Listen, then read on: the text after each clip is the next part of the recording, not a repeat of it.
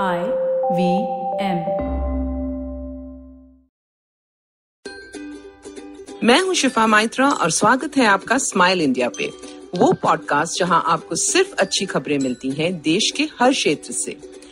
कुछ बातें हमारे बस के बाहर हैं, पर उनका सामना कैसे किया जाए, वो तो हमेशा हम पे ही निर्भर है। चलिए कुछ शुभ समाचार सुनते हैं।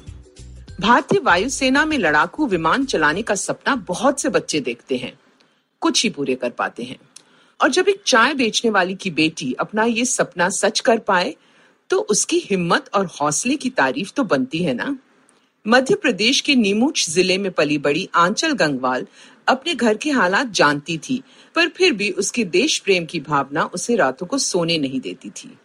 जब उसने देखा कैसे केदारनाथ में बाढ़ के दौरान वायुसेना ने लोगों को बचाया, उसका निर्णय और पुख्ता बन गया।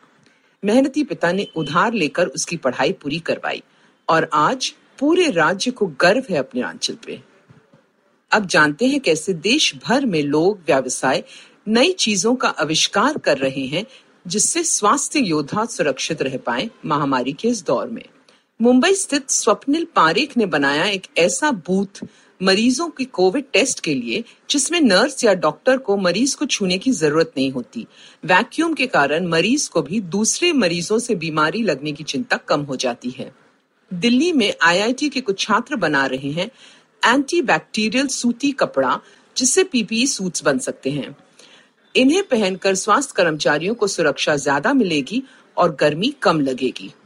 मुंबई स्थित आदर्श के ने बनाया एक डिजिटल स्टेथोस्कोप, जिससे डॉक्टर ब्लूटूथ के द्वारा दूर से ही पेशेंट को चेक कर पाएँगे। अब जो हमारा ध्यान रखते हैं, उनकी सुरक्षा के लिए ये कदम तो ज़रूरी है ना? एक दिलचस्प खबर आई है ओडिशा से। यहाँ गजपति ज़िले की एसपी हैं सारा शर्मा। उन्होंने चार्ज लिया और महामारी की राहत में जुट गई। फिर थोड़ा वक्त मिला तो ज़िले के दूर दराज इलाकों का मुआयना करने निकल पड़ी। पुलिस में आने से पहले वो पढ़ाती थी। वकालत सिखाती थी छत्तीसगढ़ में। अब वो बड़ी मुश्किल से पहुँची सिंधपुर गाँव में, जिसमें सिर्फ़ 120 लोग रहते हैं। उनकी हालत देखकर वो चौंक गई। सरकार को चिट्ठी लिखकर वो सड़क तो बनवा सकती थी, पर उन लोगों को और भी मदद की ज़रूरत थी। घर आकर उसने अपने कुछ पुराने छात्रों से भी बात की और निर्णय लिया।